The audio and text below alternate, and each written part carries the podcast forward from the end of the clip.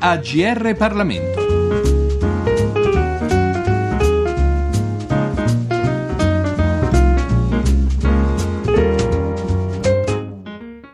Un eh, saluto, un cordiale saluto a tutti gli ascoltatori da Giorgio Cirillo al microfono per questa puntata della nostra rubrica Quo Vadis Europa e questo è il titolo del volume di cui ci occupiamo oggi, pubblicato dalla Litos editrice e curato da Francesco Gui, docente tra l'altro di storia moderna presso l'Università La Sapienza di Roma e da Thierry Vissol, economista, accademico, specialista della storia della moneta e dell'economia europea in particolare. Il volume raccoglie raccoglie diversi interventi e diversi studi sulla moneta unica che circola ormai nella maggior parte dei paesi membri dell'Unione Europea. Racconta dunque la storia dell'euro, ma non si nasconde i dubbi, le perplessità, gli interrogativi, ma anche le speranze economiche, politiche, sociali e via dicendo che l'euro stesso ha generato. Il titolo appena citato ha infatti due particolarità. La prima è quella di usare la parola Europa mettendo tra parentesi le ultime due lettere. Innanzitutto quo vadis euro, dunque, lasciando intendere esplicitamente che il destino dell'euro è anche il destino dell'Europa. La seconda particolarità, quanto mai ovvia, è che, come raramente accade, il titolo ha un punto interrogativo. È una domanda, quindi, che autori e curatori si pongono. Lasciamo dunque a Thierry Vissol il compito di dirci se il libro stesso a questa domanda finisce con il rispondere. Nessuno sa dove va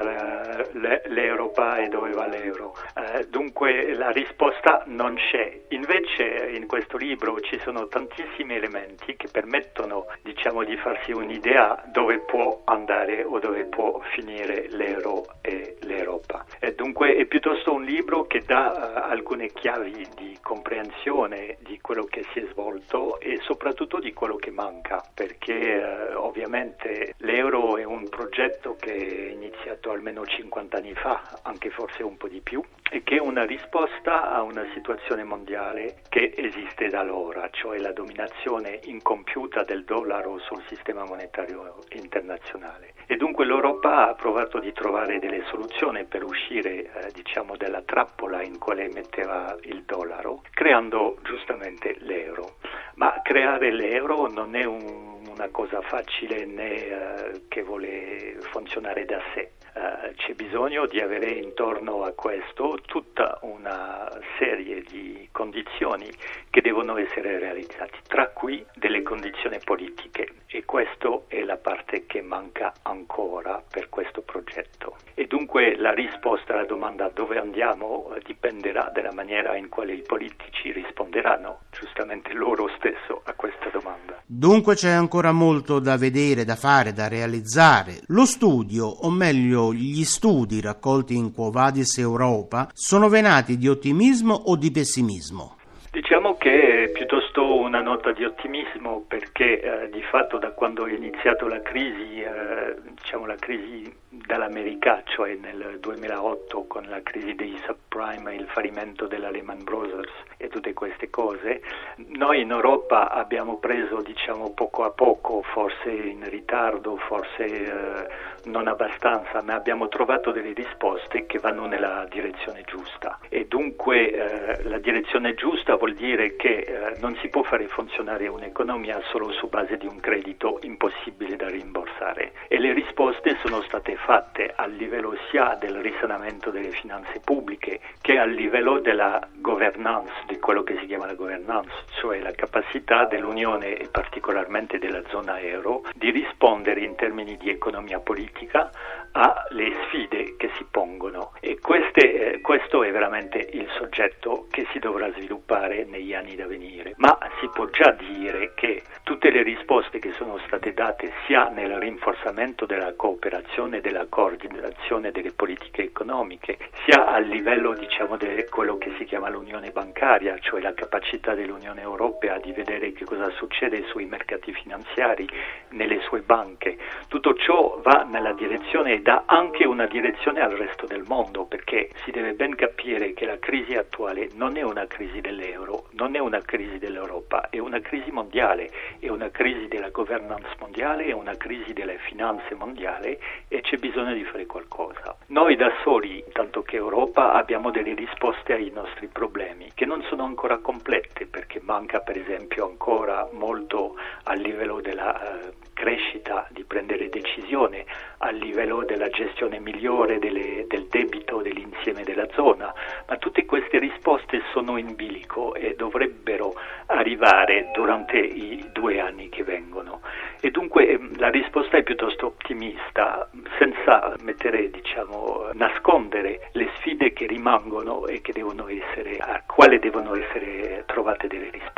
Negli scorsi anni nelle redazioni dei giornali, e mi riferisco alla carta stampata, si usava identificare come il miglior corsivista del nostro giornalismo Giorgio Forattini, che i suoi corsivi non li scriveva con la penna, quanto piuttosto con la matita. Vignette pungenti, satiriche, sferzanti le sue che hanno conferito dignità giornalistica anche in Italia a quel cartoon particolarmente diffuso nella stampa anglosassone e non solo. Ebbene, il libro Quo Vadis Europa, oltre ai suddetti interventi, offre al lettore un'ampia serie di vignette, tutte in argomento, tratte da vari giornali europei. Come mai questa scelta editoriale così rara in un volume che tratta con estrema serietà l'economia e la finanza? Diciamo che eh, penso che si deve sempre prendere un po' di prospettiva, dunque guardare un po' tutte le cose con un senso anche dell'ironia, perché molto spesso questa ironia e particolarmente le vignette satiriche danno in pochi tratti, in poco tempo, molte informazioni,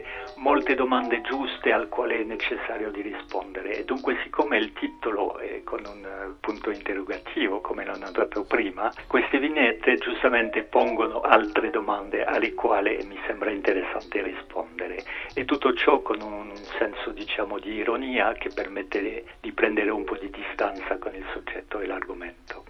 Leggiamo ora un brano del libro tratto dal capitolo che ha per titolo Forze centrifughe versus forze centripete, scritto dallo stesso Vissol. L'idea di questo libro è nata dopo il convegno organizzato il 15 dicembre 2011 dal Dipartimento di Storia, Cultura e Religioni dell'Università di Roma La Sapienza, l'Istituto Affari Internazionali e lo European Press Club in collaborazione con la rappresentanza in Italia della Commissione europea e il Movimento Federalista Europeo. Il convegno convegno ha riunito alcuni dei protagonisti italiani e della Commissione europea che furono attori di questo cambiamento epocale, cioè l'introduzione delle monete e biglietti in euro durante la notte di fine anno 2001. Pubblicare gli atti del convegno, completandoli con altri testi, ha per scopo non solo rimettere in situazione la decisione presa vent'anni fa di abbandonare la sovranità monetaria degli Stati europei membri dell'Eurozona e in conseguenza delle monete nazionali, ma anche di offrire al lettore alcune riflessioni sul futuro dell'euro e dell'Europa dell'Europa. Di fatto si può dire che mai come adesso l'Europa sia a rischio esplosione e allo stesso tempo in grado di fare un salto qualitativo verso l'unione politica ed economica, cioè verso una federazione ancora da definire nei suoi particolari. Forze centripete e centrifughe sono in azione, siano esse politiche, economiche, finanziarie o sociali. Forze centrifughe perché una crisi definita secondo me in un modo sbagliato dell'euro ha condotto soprattutto a un ridimensionamento del modello di protezione sociale elaborato durante il periodo periodo di crescita degli anni 1950-1980, riduzione del potere d'acquisto dei più deboli e crescita della disoccupazione, particolarmente dei giovani. La situazione politica e sociale che ne sussegue è potenzialmente esplosiva, rende possibile tutte le derive verso la demagogia e il ritorno verso nazionalismi autistici. Tali derive sarebbero mortali nel mondo globale di oggi, dove potenze mondiali stanno emergendo, Cina, India e tra poco l'Africa, in concomitanza con il tramonto delle l'egemonia degli Stati Uniti e dell'Europa. In conseguenza di ciò sopravvivranno solo le potenze in grado di far sentire la loro voce nel concerto delle nazioni, per negoziare con un peso sufficiente la riforma del sistema globale, la lotta contro le modifiche climatiche, per assicurare l'accesso alle materie prime, la sicurezza alimentare e energetica, nonché uno sviluppo sostenibile. Forze centripete perché fino ad ora l'Europa si è sempre più integrata sotto la spinta delle crisi, crisi che dalla sua creazione fondazione nel 1951 hanno scandito la storia dell'Unione, crisi del dollaro e del sistema monetario internazionale, crisi del petrolio e crisi finanziarie ricorrenti. Certo nessuno può scommettere che avverrà così anche con questa crisi. Euroscettici e nazionalisti hanno buoni motivi di accusare l'euro e l'Europa di essere la causa di tutto, forti del malessere sociale, della riduzione del potere d'acquisto e crisi di solidarietà sia nazionale sia europea. Tuttavia molti cittadini capiscono che il problema è più profondo, ovvero legato al malgoverno e alle insufficienze delle loro classi politiche. Capiscono che il modello sviluppato da decenni, basato sulla mondializzazione e la delocalizzazione delle imprese e su un consumo eccessivo basato sul credito, non è sostenibile senza riforme e regolazione. Capiscono che la scomparsa dell'euro, il disfacimento dell'Europa, non farà scomparire come per magia i problemi strutturali delle varie economie né i deficit di bilancio bilancio né tantomeno i debiti pubblici. Tuttavia è anche chiaro che un nuovo sistema di governo dell'Europa, politico ed economico, e nuove solidarietà sono da inventare e non potranno essere basati sugli interessi degli Stati nazionali senza rischio di decadenza. Come scrive Alberto Crali a proposito della gestione della crisi da parte dei vertici europei, non si possono commissariare tutti i paesi in crisi senza avere davanti una politica che offra sbocchi di crescita oltre che di rigore, perché se un paese non è in grado di far fronte ai suoi impegni va costretto stretto prima che siano i mercati a farlo, ma va coinvolto in un processo di solidarismo comunitario. Vanno superate le miopie degli elettorati e degli interessi nazionali misurati sul proprio ombelico. Questa è la sfida. Quo Vadis Europa, a cura di Francesco Gui e Terry Vissol, e pubblicato dalla Litos editrice, è il saggio di cui abbiamo parlato oggi. Da Giorgio Cirillo un cordiale saluto a tutti gli ascoltatori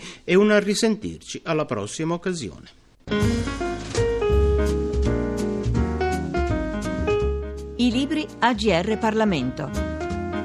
Per segnalare saggi di storia, politica, sociologia e diritto, scrivere a grplibri.it.